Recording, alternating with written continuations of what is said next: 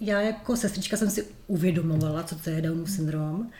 Uh, možná spousta lidí, kteří jako neví, mm-hmm. tak asi nejsou až úplně tak třeba začátku jako v šoku. Já jsem si pamatovala z té učebnice pediatrie uh, samozřejmě to, že děti s Downovým syndromem mají většinou srdeční vadu a uh, nedožívají se moc vysokého věku.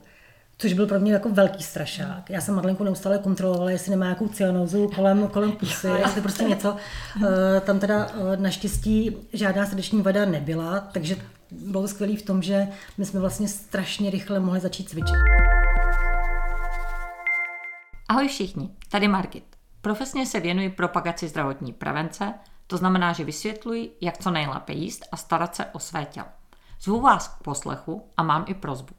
Moje první podcasty jsou volně dostupné, ale je za nimi intenzivní práce a nyní budou kompletně dostupné jen pro ty, kteří jejich tvorbu podpoří. Jak můžete podcasty podporovat? Na platformě piki.cz je možnost předplatit si za cenu jednoho kafe měsíčně kompletní poslech a za cenu o něco vyšší mít i ke každému podcastu jeho zhrnutí v infografice. Infografika má aktivní odkazy na doporučení hostů, slovníček pojmu a zhrnutí probíraného tématu. Proč žádám o podporu? Protože chci zachovat svou naprostou nezávislost. Chci si dál zvát ty nejlepší hosty a vám předávat ta nejprospěšnější doporučení. Děkuji. O zvládání života s Downovým syndromem s Madlenkou a její maminkou. Magdalena Seilerová se narodila s Downovým syndromem a lékaři po genetickém vyšetření po porodu jejím rodičům doporučili dát ji do ústavu. Rodiče se přes rady lékařů rozhodli žít i s Madlenkou normální život. Již ve třech týdnech s ní cvičili. Ve dvou a půl letech už jezdila na lyžích. A tak se díky intenzivní péči rodičů a své obrovské vůli a talentu dostala mezi světovou sportovní špičku. 18-letá dívka ze Svojkovic na Rokycansku, které všichni říkají Madlenka, dnes běhá, hraje tenis, jezdí na lyžích, skáče do vody, reprezentuje Českou republiku v atletice a vozí medaile z celého světa podcastu si povídám s Madlenkou a její maminkou Adrianou o jejich výživě a životním stylu. Předáváme inspiraci, jak jde i těžké zdravotní postižení zvládat a žít normálně. Adriano, profesně jste zdravotní sestra. Víte o zdraví, těhotenství, porodu mnohonásobně více než běžní lidé. Eh, kdy jste si uvědomila, že je nějaký problém nebo mohl by být, anebo jste zcela nevědomky prošla těhotenstvím a až po porodu vlastně jste zjistili, tady tohle zdravotní postižení? Eh, je to přesně tak. Moje těhotenství probíhalo naprosto normálně. Já jsem byla těhotná ve svých 32 eh, letech. Bylo to druhé těhotenství. Eh, protože mám kamaráda ginekologa, tak ten mě poslal na genetiku, ale bylo to tak jako, že spíš jenom z toho kamarádství, aby jsme prostě věděli, že všechno bude v pořádku. Takže jsem prodělala genetické vyšetření, vlastně udělal jsem mi rodokmen, testy krevní, Eh, byla jsem na echo plodu a vlastně ten závěr byl takový, že eh, to těhotenství je fyziologické a že není nikdy žádný problém. Takže ani genetické testy nezjistili? Eh, já vlastně jsem nebyla na odběru plodové vody, uh-huh. protože nebyl důvod. Jasně. Ta vyšetření, která se vlastně provedla, tak nezadala žádnou příčinu tomu, že by se dále mělo dovyšetřovat. Takže se uzavřelo, že v podstatě toto těhotenství je fyziologické a budeme čekat, až se nám narodí, narodí Madlenka. Jasně. Víte vy, jak je to dneska oficiálně, jako kdo na ty genetické testy a odběr plodové vody vlastně chodí? Jaké jsou podmínky v Česku? Uh, to vám asi úplně neřeknu, protože se o to úplně nezajímám, ale samozřejmě, eh, když je nějaké podezření, tak tak nějak člověk že ví z médií, eh, že se ty ženy posílají vlastně na genetiku a tam teda se nabízí při nějakém určitém riziku odběr plodové vody. Jasně. Dobře. Eh, po porodu vy jste poté absolvovali nějaké genetické vyšetření s Madlenkou. Hned po tom porodu bylo jasné, že je nějaký problém, anebo se k tomu dospělo až časem? Eh, v podstatě eh, vlastně mm, ten porod Madlenky byl plánovaný, byl indukovaný, protože vlastně bylo léto, můj kamarád ginekolog odjížděl na dovolenou A tak jsme se domluvili, že teda ještě než odjede, uh, takže se Madlenka narodí. Chápu naprosto, protože mít svého ginekologa, lékaře je naprosto zásadní v Česku, když slyší člověk ty story, co se všechno děje a jak to v spoustě případů vyjde skvěle, ale občas jako naprosto jinak, než si ta žena přála, takže chápu, že ženy hledají svého lékaře. Přesně, přesně tak.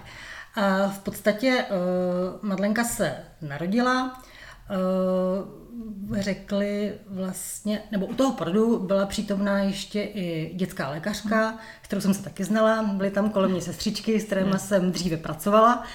A potom, co se Madlenka narodila, tak uh, vlastně řekli, že Madlenka váží 48 cm, teda, pardon, že, že měří 48 cm, váží 2,65 kg a odešli. Ale v podstatě vlastně neřekli, eh, že je zdravá. Aha. A to vám už přišlo hned? A to mě jako přišlo zvláštní, takže Madlenka tak jako na mě ležela, tatínek se tam takhle kolem ní motal a ňuchňalý. A, a byl rád, že má holčičku, protože první dítě byl chlapeček, syn, ano, syn. A tak, eh, tak já jsem tak jako si Madlenku taky tak jako prohlížela a říkala jsem, prosím tě, eh, ať se vrátí a řeknu, že je zdravá. A co tak jako divně se na mě jako díval a říkal si, že asi teda už mám laktační psychózu, že asi úplně nejsem jako v pořádku po tom porodu, že se tam asi něco stalo. Ale každopádně uh, odešel, teda odešel vlastně za ginekologem, a, který se bavil s tou dětskou lékařkou a oni teda se za mnou vrátili a řekli, že mají podezření na genetickou poruchu, poruchu a já jsem se zeptala, jestli má Madlenka Downův syndrom, protože v podstatě to vlastně bylo to, co mě napadlo v tu chvíli. A napadlo vás to podle něčeho konkrétního? Podle... Nenapadlo mi to podle ničeho konkrétního, ale prostě tím, že jsem vlastně se před několika lety v pediatrii učila, že jo, o nějakých uh, vrozených uh, genetických uh, anomálích, tak mi to prostě, prostě mi to vytanulo na mysli a tak jsem se zeptala. Oni řekli, že neví, že samozřejmě to se potvrdí až krevními testy, ale že to podezření je vlastně tím, že Madlenka měla na dlani takovou rýhu příčnou, ano. která je vlastně jedním ze znaků Downova, Downova syndromu. A to bylo jediné v té době? To bylo, to bylo jediné. Tak to bylo jediné. Co pro vás bylo? Jenom to, že se nevyjádřili, že je zdravá, jako ten uh, znak, nebo ještě něco jste vnímala? Nevnímala jsem asi nic, spíš jsem si Madlenku jako pořád jako prohlížela pořád jsem si jako jsem jí zkoumala, ale už jako tady při tom vyslovení samozřejmě, že tam je nějaký, uh, nějaké podezření, uh, tak jsem dostala strach, dostala jsem hmm. velký strach. Uh, teď samozřejmě ty hormony po tom porodu, že jo, prostě jsou ano. takové, jaké jsou. Uh, tenkrát vlastně manžel uh, udělal si to nejlepší, co mohl, uh, jel si domů pro spacáka, pro karimatku. Aby byl s vámi. A vrátil se do nemocnice s tím, že teda jako bude se mnou a že teda jako neodjede. Ale zase tím, že jsme teda tam měli známé, tak mu tam ke mně dali postel, takže, eh, takže se mnou vlastně strávil tu první noc, protože to bylo 13. srpna uh-huh. a eh, vlastně v té době uh, padají hvězdy, padají Perseidy. Tak jsme vlastně leželi, dívali jsme se z okna a tak jsme si říkali, jako co, co asi bude a, a přáli jsme si, přáli jsme si různé věci. No, uh, já jsem strávila v porodnici asi čtyři dny, pak jsme šli domů. A, vlastně, a všechno bylo v pořádku, uh, péče o dítě, kojení. Přesně, přesně tak. Madlenka, Madlenka v podstatě vypadala úplně jako zdravé, zdravé miminko. Uh, a my jsme čekali vlastně na to, až se nám ozvou z genetiky. Na výsledky těch a testů. Na výsledky těch testů. Uh-huh. Uh, na ty výsledky těch testů jsme vlastně jeli, potom teda to jsme se vrátili, vrátili z porodnice. Um, na té genetice to probíhalo tak, že nám potvrdili, že má Madlenka Downův syndrom, eh, řekli nám, že má trizomy a v podstatě... Genetická anomálie. Ano, vlastně. přesně tak, přesně Aha. tak. A v podstatě vlastně jakoby, uh, tam začali mluvit o tom, že um, mají praxi s tím, že uh, manželé, kterým se vlastně jakoby stane to, co se stalo nám, tak se většinou nezůstanou spolu, protože ta péče o uh-huh. takhle vlastně v podstatě postižené dítě je velmi náročná, tak jako mluvili o tom, že by nám doporučovali uh, vlastně Madlenku dát do ústavní péče. Mm-hmm, což muselo být čok pro vás? No, uh, samozřejmě to slyšet nechcete, ale uh, my jsme asi na to vůbec jako nepomysleli, vůbec jako, že bychom něco takového takového jako udělali, nebo samozřejmě každý je v nějaké životní situaci. Každý člověk to prožívá jinak. Každý člověk prostě má nějaké možnosti, má nějaké zázemí. A uh, my jsme si řekli, že prostě uděláme všechno pro to, aby Madlenka byla um, schopná fungovat, aby měla šťastný život, aby jsme ji nějakým způsobem do toho života připravili. A tak jsme si tak jako to začali tak jako, tak jako dělat postupně. Takže v podstatě eh, tam na místě při konzultaci s těmi uh, lékaři, genetiky, tam jste zůstali jenom v šoku a nebo jste rovnou na místě řekli, ne, my ji chceme a budeme doma, nebo jste potom ještě řešili. Byly tam my nějaké jsme, myšlenky? Uh, ne, nebyly tam myšlenky. V podstatě vlastně to genetické vyšetření nebo ta, ta genetická konzultace uh, probíhala tak, že nám teda oznámili, řekli nám tady ty jejich poznatky, uh, pochválili nám, jaký máme hezký kočárek, jak máme Madlenku hezky oblečenou a uh, řekli, že by bylo fajn, aby jsme každý rok docházeli na genetické vyšetření a že Madlenku budou sledovat. No a já jsem si říkala, že v podstatě tak jako to, že Madlenka má Downův syndrom, máme potvrzeno, a nevidím důvod, proč by se každý rok měla opakovat genetické vyšetření s tím, Na že by se brala krev. se nic nezmění. Na tom se nic nezmění. To mně přišlo prostě úplně, úplně jakoby zbytečné. Uh, takže jsme tam byli vlastně jednou a naposledy a od té doby, od té doby jsme žádný vlastně kontakt neměli. I když teda jsou to dva roky zpátky, kdy já jsem uh, si našla e-mail na tuhletu, tuhletu vlastně uh, ambulanci genetickou a poslala jsem tam vlastně uh, takový e-mail o tom, že jsem je chtěla informovat, že Madlenka že Madlence v té době bylo 15 let, uh, začala sportovat, byla úspěšná. Vrátili jsme se z mistrovství světa v Polsku, kde Madlenka vlastně vyhrála jednu zlatou a dvě stříbrné medaile. A přišlo mi uh, mm. jako důležitý informovat o tom, to že, vazbu.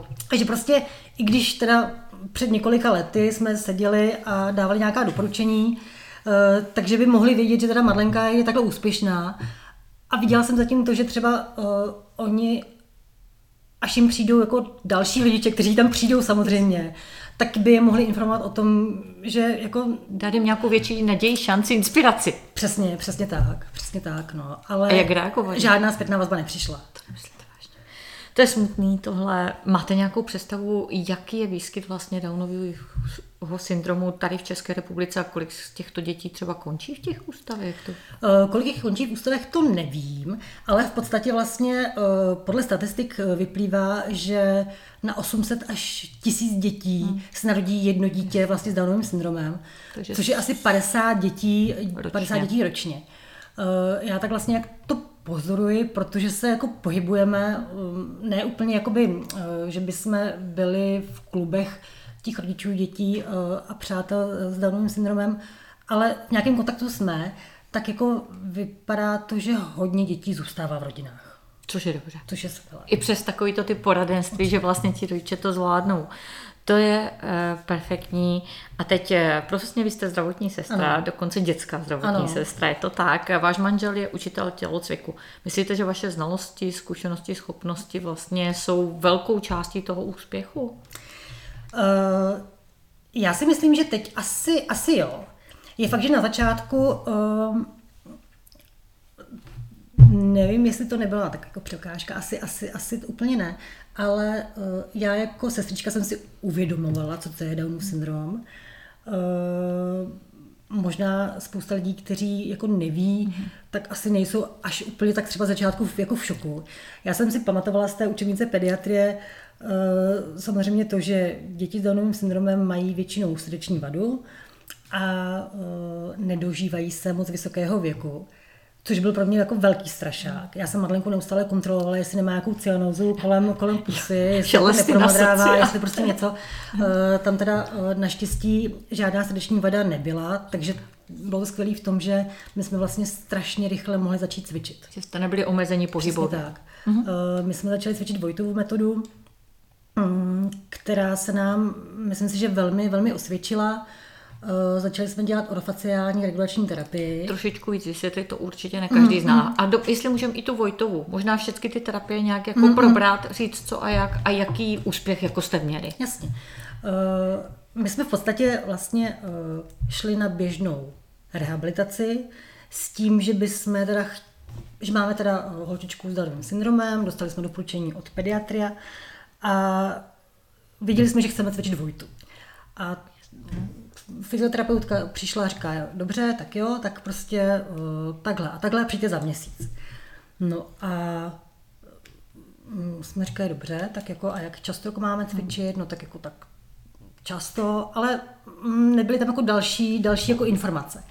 No a já mám kamarádku, eh, která je fyzioterapeutka, která eh, pracovala v Německu a asi možná 14 dní po porodu možná tři týdny to bylo, tak volala a říkala, tak co, tak jako porodila si už. Já říkám, jo, porodila jsem, máme madlenku, ale máme trochu problém. A ona říkala, hele, ale tak jako uh, já mám kolegyni, která se teď vrátila vlastně uh, taky ze soukromé praxe, uh, kdy pracovala teda v Německu, má teď novou praxi v Plzni. A ona pracovala vlastně uh, se synem doktora Vojty, Hmm, paráda. A uh, Vojtovu metodu má prostě zmáknutou. A jestli jako někdo, tak by to měla být ona, kdo by prostě vás tím prováděl. Šli soukromně k fyzioterapeutce uh, ještě ano, druhé? Ano, ano, přesně tak. A ta nám v podstatě vysvětlila, vlastně, co máme dělat. Uh, ta Vojtová metoda, to jsou vlastně jakoby tři, že jo, tři polohy, uh, který, do kterých se vlastně to dítě, uh, to dítě uh, dává, nebo mělo by, mělo by se Na, držet. Nastavuje a udržuje. I, je to i bolestivé, mám pocit, uh, že, že to, to nemusí být příjemné. Ono to je nekomfortní asi pro ty děti. Ano. Uh, oni teda říkají, že to není úplně jako by, že by to bylo bolestivé, ale ty děti v té poloze prostě nechtějí být a brání se tomu. A ona nám vysvětlila, že při určité poloze, kterou nám teda ukázala, kde máme Madlenku jako držet, takže by měla reagovat nějak. Uh-huh. Že by měla otvírat vlastně, jakoby, měla, ona měla ručičku vlastně v pěst. a že by vlastně měla, aby se otvírala. Měla by otvírat a měla by otvírat od palce, což vlastně je znak toho, že to děláme dobře. Takže jsme tam měli vlastně i tuhle zpětnou vazbu, že jsme jako věděli, mm-hmm. že když to budeme dělat, že to prostě nebude tak, že ji budeme někde držet a, a tím to pro nás skončí. Dokonce Madlenka měla i na sebe namalované eh, černou fixou tečky, kde jako přesně se má držet. A eh, tím, že vlastně manžel je eh, bývalý tělocvikář, má i teda nějaké vystudované maserské kurzy, protože dělal maséra fotbalistů, tak celkem to tělo zná.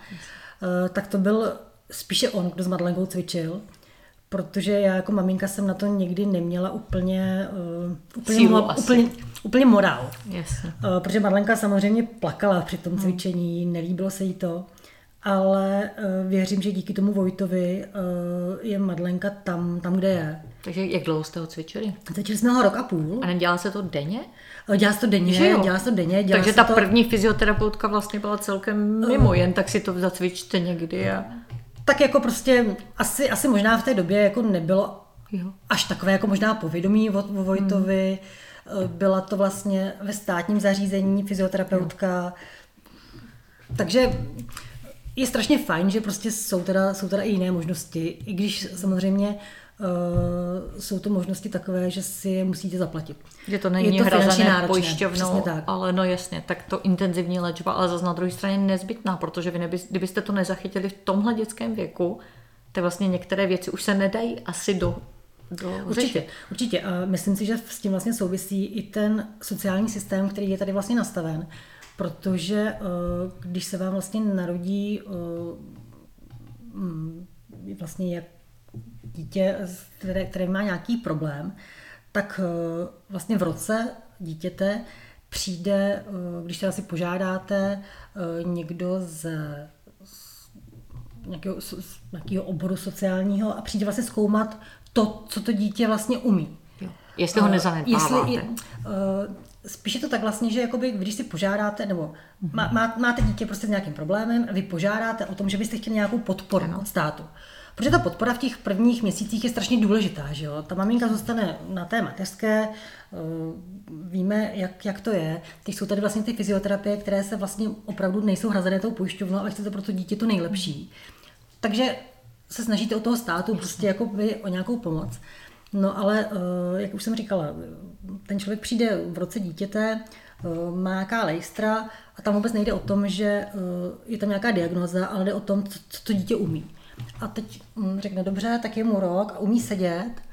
No umí sedět, no, tak máte smůlu, protože to dítě sedí a v podstatě vy nemáte, ná, vy nemáte nárok na žádnou státní vlastně podporu. Takže my jsme si řekli, že uh, to asi jako nemá cenu, že na rohlíky máme a že prostě už ten stát teda žádat nebudeme. Mm. A jeli jsme si teda dál ty svoje terapie a vlastně jsme požádali, až někdy, když bylo Madlence 10 let, kdy nám všichni říkali, že vy jste blázní, tak jako to zkuste znova, tak prostě jako, jestli třeba nedostane nějakou podporu, teď prostě je to pro ní, že jo, děláte spoustu věcí, takže pak vlastně až v deseti letech Madlenčiných jsme si požádali znovu a tam teda už potom jsme prošli, takže nějaký příspěvek o státu dostáváme. Dobře. Jak to bylo teď po té Vojtově metodě? Eh, kdy jste s ní skončili, nahradili něčím dalším? Jak to pokračovalo, ty terapie tyhle? Uh, my jsme skončili vlastně v roce a půl, protože Madlenka se začala hodně bránit. Už nechtěla, nechtěla v těch polohách vydržet a Uh, takže jsme uh, se rozhodli vlastně společně s tou fyzioterapeutkou, že jí fakt nebudeme trápit, že vlastně by to mohlo mít jako neblahý dopad na, na její psychiku. Ale uh, vlastně v té době, kdy jsme cvičili Vojtu, tak jsme začali cvičit ještě oficiální regulační terapii.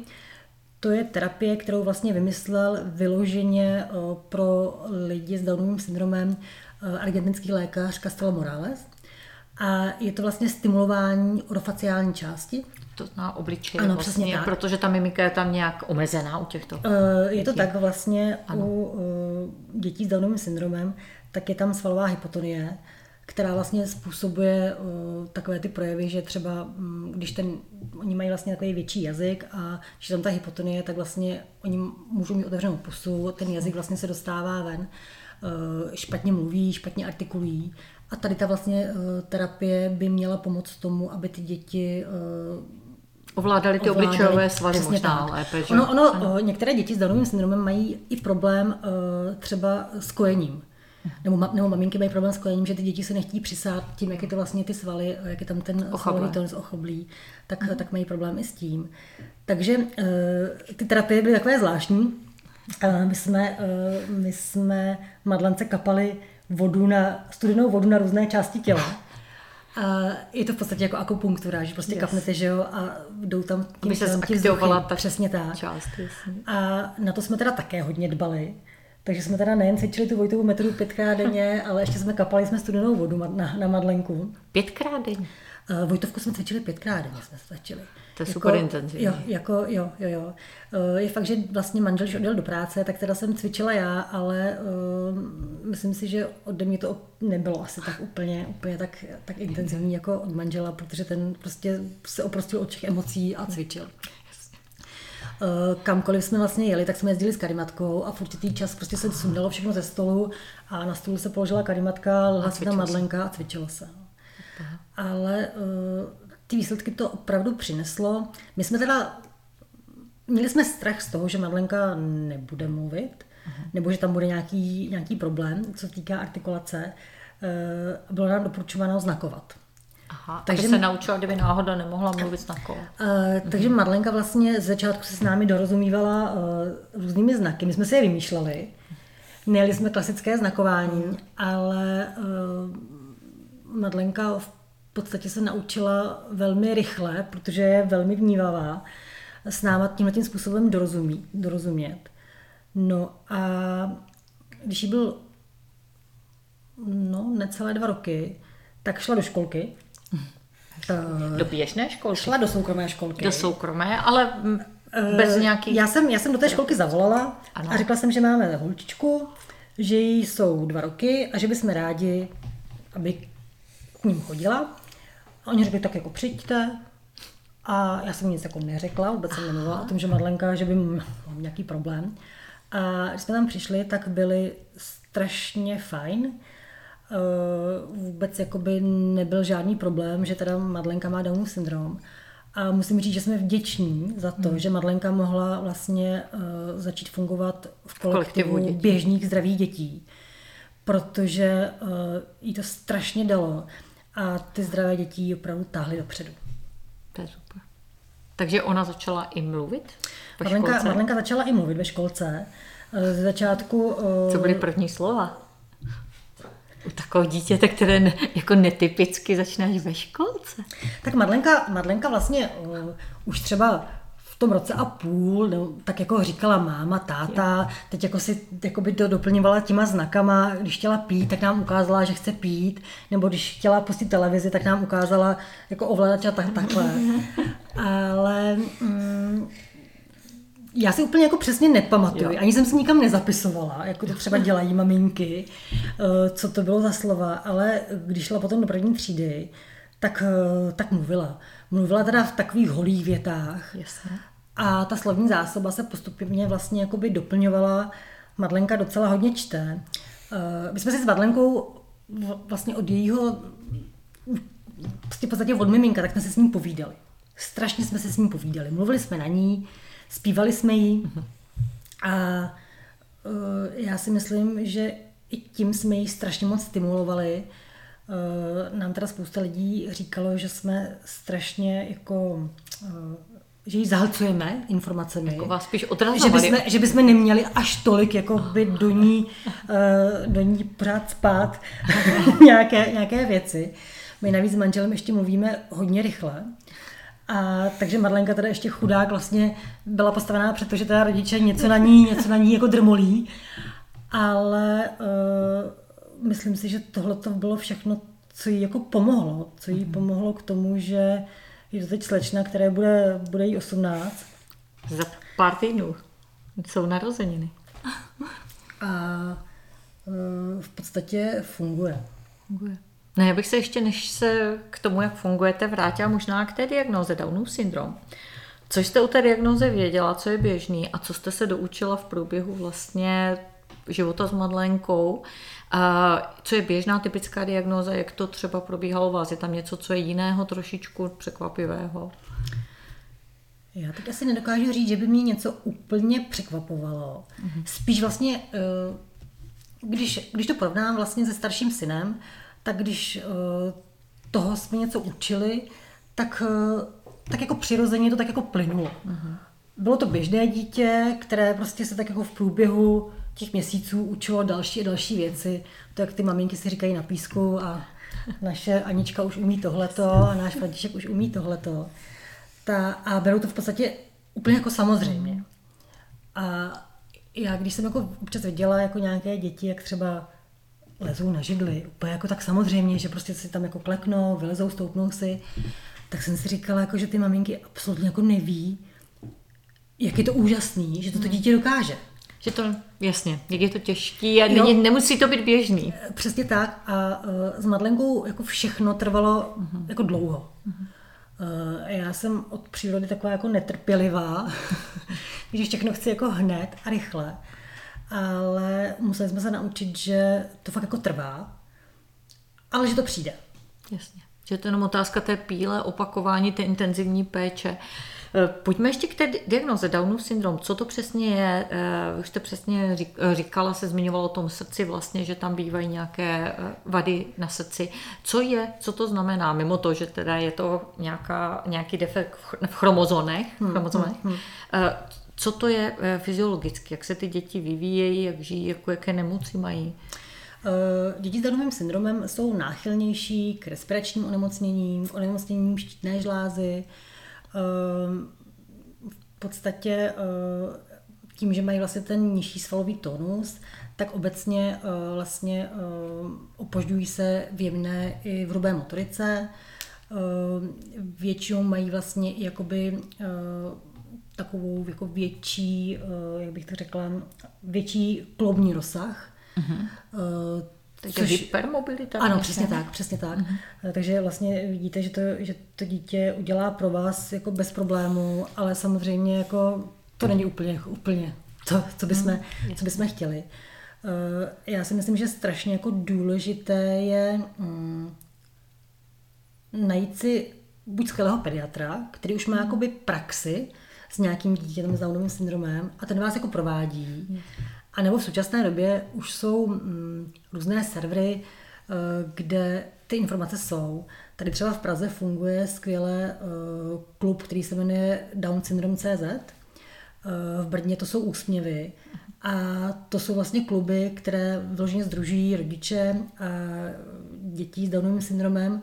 Dělají pro ně různé edukační semináře, různé jako pobyty, setkávání se, připravují i publikace a myslím si, že jako v těch začátcích je úplně skvělé jako nakontaktovat se na lidi, kteří takového. mají zkušenosti. Přesně tak. Proto ten pediatr, ať je sebelepší, nemusí mít ani zkušenosti. Určitě, určitě je to tak. Jasně. Je to tak. A vlastně eh, tady v těch klubech eh, ty maminky dostanou, rodiče dostanou eh, opravdu balíček informací v o tom, co je Downův syndrom, co teď začít dělat co nezanedbat. Ať se to, ano, něco ne, ne vynechá zbytečně. Tam je strašně důležité vlastně na začátku, tak kardiologické vyšetření se dělá už jako v, v porodnici, na to, na to vlastně tam, tam se myslí, ale potom eh, je určitě důležité, eh, aby vás pediatr poslal na neurologii, na endokrinologii, eh, na ušní. Eh,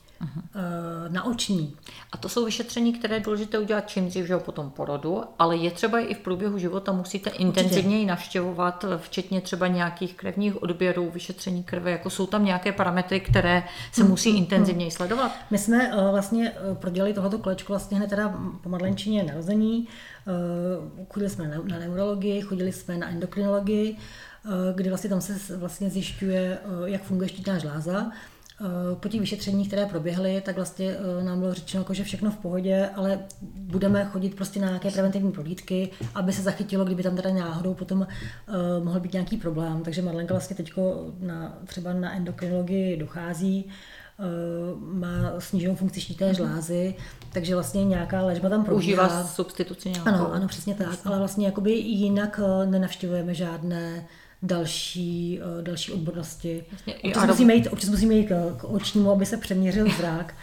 Ale Což je taky typické u toho Downova syndroma, je to uh, tak? Jako, jo, jo, je to, je tam tak, častější že, než je to častější, je to častější. Jak je to s koordinací?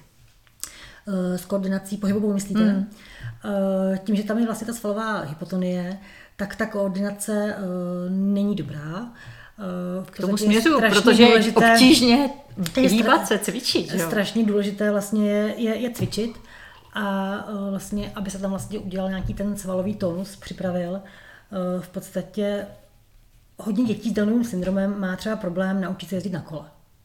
Yes. Jo, tam vlastně ta stabilita, ta stabilita je tam, je tam těžší. Někteří to řeší tím, že ty děti mají tříkolky, mm-hmm. Uh, aby prostě že byly, byly, byly mobilní. A Madlenka Začala jezdit na kole asi, asi v šesti letech. Je fakt, že nám to taky trvalo chviličku. Chviličku díl, než asi je u běžné, běžné populace. Ale vy jste začali s lyžama, ne? Mám pocit. My jsme začali s lyžema. Kolik byl Madlence roku? Madlenko, pamatuješ si, kdy jsi začala lyžovat? Myslím si, nevím, bylo tři roky. Ve třech letech lyžovat. No, byly, byly... Jak tě to bavilo? To nevím. Ale lyžuješ ráda do teď? Jo. Tak to muselo. Kdyby tě ho nebavilo, tak bys toho asi nechala. Tak manžel je bývalý, uh, bývalý uh, lyžař závodní, a, takže se k tím lyžím jsme měli celkem blízko. A v podstatě ta, ta rodina že žije nějakým způsobem života, uh, žije aktivně a samozřejmě chce dál žít aktivně. Normálně. Normálně. A uh, takže si jako nepřipouštíte, že by to vaše dítě mělo mít nějaké úlevy, nebo když chcete jet na hory, tak ho nenecháte někdy že, u babičky. Takže Madlenka vlastně začala lyžovat tak, že eh, lyžovala uh, s dudlíkem v puse. to muselo být krásné, máte fotky nějaké? Uh, máme určitě. Máme spoustu, máme spoustu videí, kdy Madlenka je na takovém speciálním laně, no. aby nám neujela, aby jsme jako brzdili, protože samozřejmě to byla taková neřízená střela za začátku. Že tatínek s tím měl přivázanou. A uh, je fakt, že to jako nedá se mluvit v té době, že by lyžovala. Byl to pobyt na čerstvém vzduchu. A, Ale skortinovala ty lyžičky nějak, že jo, jo, jo, ustála. Jo, určitě, určitě. No a to lyžování se nám jako zalíbilo. Nevím teda, jestli víc rodičům, teda, nebo než, než, než Madlence. Ale uh, na ty hory jsme jezdili dále. No a Madlenka začala asi ve čtyřech letech docházet z takového sokola, Aha, místní nějaký sportovní ano. klub. Kde vás taky vzali jako mezi zdravé děti? Vzali nás, vzali nás tam, vzali nás tam jako mezi zdravé děti úplně běžně. Eh, je fakt, že za začátku to vlastně bylo cvičení, kdy, kdy byly maminky nebo kdy byly rodiče s dětmi. pak o rok, o rok dál už to bylo teda bez rodičů a já jsem, jsem se znala s tou paní, která to vlastně měla na starosti a ona neměla problém vůbec jakoby z Madlenku zařadit. Madlenka byla, byla pomalejší, samozřejmě ten člověk, když prostě uh, tam je jako ten vedoucí, tak to dítě musí zařadit tam, aby těm ostatním stačil, ale uh, nebyl nikde, nikde žádný problém.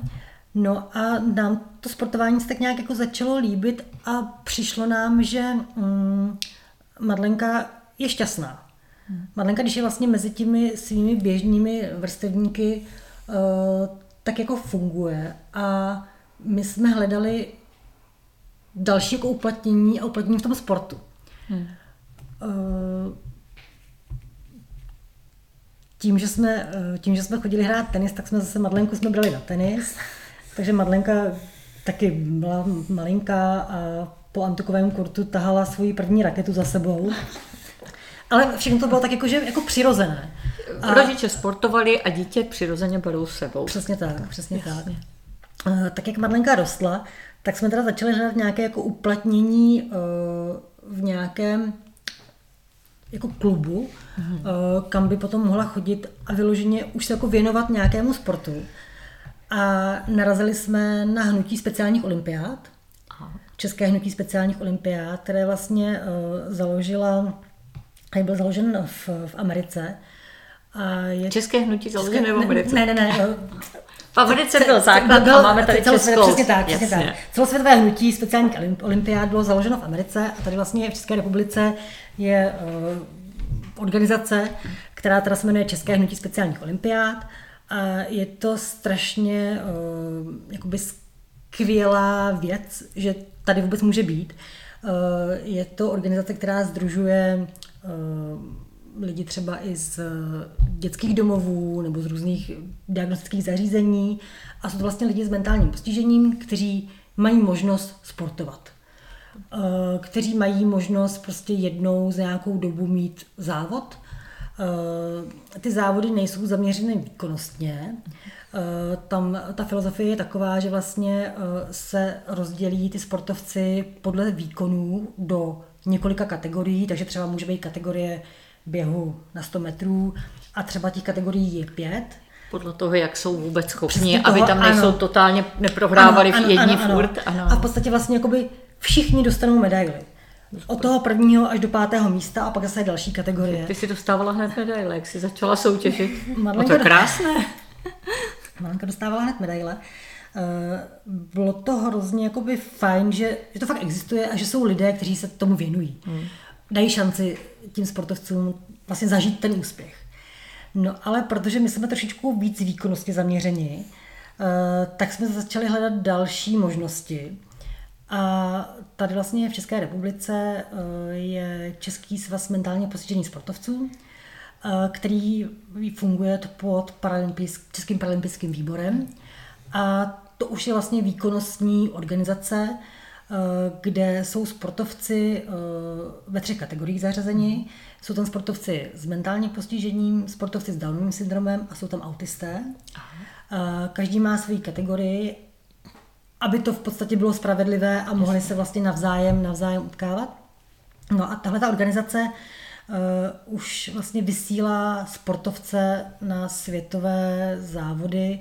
Ty sportovci, kteří jsou vlastně organizovaní, uh, tak jsou, někteří jsou vlastně v té reprezentační skupině, takže Madlenka má podepsanou reprezentační smlouvu. Uh, je ve dvou vlastně mezinárodních asociacích a ten svaz vlastně může vyslat Eh, po splnění nějakých nominačních kritériích do světa na nějaký velký závod. Eh, jak to ale vypadalo s tím trénováním? Protože my jsme se bavili o lyžích, pak nějakém kole hmm, a jak se vlastně dostala Madlenka k atletice? Protože tohle jsou atletické ano, závody, ano. je to tak? Uh, v podstatě ta atletika nebo ta průprava atletická je skvělá pro všechny sporty. Hmm. Uh, takže my, když jsme vlastně začali nějakým způsobem se angažovat v tom českém hnutí speciálních olympiád, tak jsme začali vlastně uh, se věnovat trošičku atletice, s tím, že uvidíme, kam se to vyvine. Mm-hmm. Takže rozvinete jako celé tělo. Přesně tak. A budete sledovat, Přesně tak. co bude Madlenku bavit. Ale uh, tím, že vlastně ještě teda lyžujeme a hrajeme tenis, tak se nám tam motali teda ještě i tyhle ty další sporty. Uh-huh. A my jsme samozřejmě chtěli Madlenku zdokonalovat ve všem, eh, i tady v těch dalších eh, sportech. A tak jsme zase měli štěstí, že nás někdo navedl na trenérku lyžování, uh, která, Když už tatínek nestíhal s tebou. Nestíhal, tak. a která vlastně nám umožnila zařadit se zase do běžného sportovního klubu, který je na Šumavě, který se jmenuje SK Sokol Špičák. A Madlenka začala lyžovat sice s mladšími holčičkami, ale se zdravými a v podstatě vlastně začala s nimi, začala s nimi trénovat. No a v tom tenise to bylo podobné. Ten tenis teda je individuální, že jo, sport. E, z začátku Madlenka chodila na skupinové lekce, ale vlastně teď potom přešla na, na individuální trénování. Takže uh, my vlastně máme tři sporty, ve kterých Madlenka uh, reprezentuje Českou republiku. Takže je to ten tenis, lyžování, atletika. Přesně tak. Madlenko, co z toho tebe baví nejvíc? Rodiče s tebou zkoušeli všemožné sporty, i teda to kolo tě naučili. Eh, co ty ráda ze sportu? Můžu hádat? Dobře, je to běhání? Jo. Aha, vidíš. A víš, jak to vím? Já tě sleduji na těch sítích, kde doporučuji všem tě sledovat. E, asi tvůj tatínek fotí úžasné fotky, no maminka. Kdo dělá ty krásné fotky? Maminka. Maminka, no ty jsou krásný. A ty jsi tam nejčastěji, jak běháš. Já obdivuju ty tvoje tréninky. Jak často trénuješ tu atletiku, ten běh třeba na tom stadionu? Každý den? Maminka si vzpomene rychleji. Maminka si vzpomene rychleji. Madlenka, uh, Madlenka v podstatě v běžném školním roce tak měla tréninky v pondělí, v úterý dopoledne před školou, ve čtvrtek a v pátek. A samozřejmě před, tom, před nějakými závody tak je to trošičku intenzivnější. Mm-hmm. Ale my ty tréninky atletické kombinujeme ještě uh, s fitkem, které je taky nezbytné pro atlety. Takže do fitka Madlenka chodí ještě dvakrát v týdnu. A plus se tam snažíme ještě dostat teda v létě tenis a v zimě o víkendu lyžování. Super intenzivní tréninkové, ale mnohé z toho něco je s vámi jako rodina a něco už s trenérama, jsem pochopila. Uh, tak se vraťme možná k tvojí škole, protože já vím, ty jsi chodila tady do té běžné školky, potom do běžné školy. Ano. Jak to vypadalo v té škole a odkud, kam ona se dostala ze základní školy, jak to bylo? Madlenka uh, je stále na základní škole, okay. i když už jí bude tolik končit. let, jo. kolik jí je. Ale... Teď je ti 17, ale každým dnem 18, je to správně? Jo. Dobře. Uh, Madlenka vlastně po školce tak vůbec jako nás nenapadlo, že by měla jít jinam než do běžné základky. Uh, byli jsme se ptát vlastně na, na základní škole a v té době začala integrace a následně inkluze. Jasně. Což je uh, úplně jako skvělé, že tohle to může fungovat, ale myslím si, že ten systém není úplně Dotažený připravený. Ještě. Přesně tak. Že se to udělalo rychleji, než se to stihlo udělat pořádně. A samozřejmě strašně záleží na přístupu jak teda ředitele školy, tak potom samozřejmě na přístupu i těch pedagogů. A jestli najdete asistentku taky, ne? Není tam nějaký nárok? My jsme asistentku si sami hledat nemuseli. Asistentka vlastně byla jako přidělená do třídy, kde Madlenka fungovala. Byla eh, pro více dětí, nebyla jenom pro Madlenku. A my ty první roky jsme tak jako na tou základkou proplouvali. My jsme uh, jezdili sem do Prahy do speciálně pedagogického centra, které dávalo vlastně jako podněty do té školy, jakým způsobem by se měla Madlenka vzdělávat. Uh, měla individuální vzdělávací plán, takže se tam osekaly prostě různé věci. A um, naše představa nebo i představa toho pedagogického centra byla nějaká a potom vlastně v těch dalších letech ve škole už se to prostě přestalo potkávat. Mm-hmm. Ale jak říkám, je to všechno o lidech a asi bych to tady úplně nechtěla, nechtěla rozvádět. Eh, já jsem se ze začátku jako bránila tomu, aby Madlenka přišla z běžné základky do praktické školy. Ale nakonec to ten krok Nakonec udělali? ten krok jsme Aha. udělali. Já vlastně, mm, manžel se tam byl v té jedné škole podívat, přijel nadšený, říkal mi, Eh, vypadá to tam takhle a takhle, všichni jsou tam strašně vstřícní, jsou tam všichni strašně milí, oni tu práci chtějí dělat, chtějí mm. pracovat s dětma, jako je Madlenka, nebo i s jinými handicapy. Mě to trvalo trošičku déle, pak teda jsem eh, navštívila paní ředitelku a přijela jsem domů také nadšená. Hmm. Takže vlastně Madlenka potom od páté třídy začala už chodit teda do praktické školy. Hmm. V té škole je dodnes. Tam je totiž výhoda ta, že Madlenka může mít rozdělené ročníky. Aha. A... Takže může intenzivněji sportovat třeba Přesně i díky tak. tomu? Přesně tak. Jasně. Uh, ta škola vlastně je taková, že může chodit až do desátého ročníku. Aha. Takže Madlenka teď v září nastoupí uh, poprvně do desátého ročníku a další září bude moci jít ještě jednou. To je vlastně tu desátou školu rozdělenou. Si to užiješ, to dětství. Tě neženou do dospělosti, to je ale A, fajn. a je to hrozně fajn, že eh, v té škole jsou na Madlenku strašně, strašně pišní, strašně jí fandí. A Madlenka má také individuální vzdělávací plán a opravdu umožňují jí to, že nemusí chodit do školy úplně každý den. Protože to dožené taky. Přesně tak. Když jsme někde na závodech a eh, je nějaký stream, tak ho posíláme do školy a děti ve třídě se dívají na Madlenku, jak Madlenka někde v zahraničí běží a, a, a, a fandí. Madlenko, co tebe v té škole nejvíc baví? Je nějaký předmět, který tě baví? Je něco už, co bys chtěla dělat pak? Mě baví všechno. Všechno. No dobře, tak jako jsi nadaná všestraně a neříkala jsi něco o zvířatech někde v nějakém rozhovoru zoologické, že bys něco chtěla? Nebo to byl přechodný plán a už je to jinak? Máš teď nějaký plán, co by si chtěla dělat po škole? No, chtěla by jsem být cukrářka, a nebo by jsem chtěla být kuchařka. A jak tě to napadlo? Ráda vaříš a pečeš doma? Jo. Jo, anebo ráda jíš? To taky. To taky. Děkuji za poslech. Tímto končí volně dostupná část rozhovoru. Následuje bonusová část pro podporovatele. Budu ráda, když se mezi ně přidáte.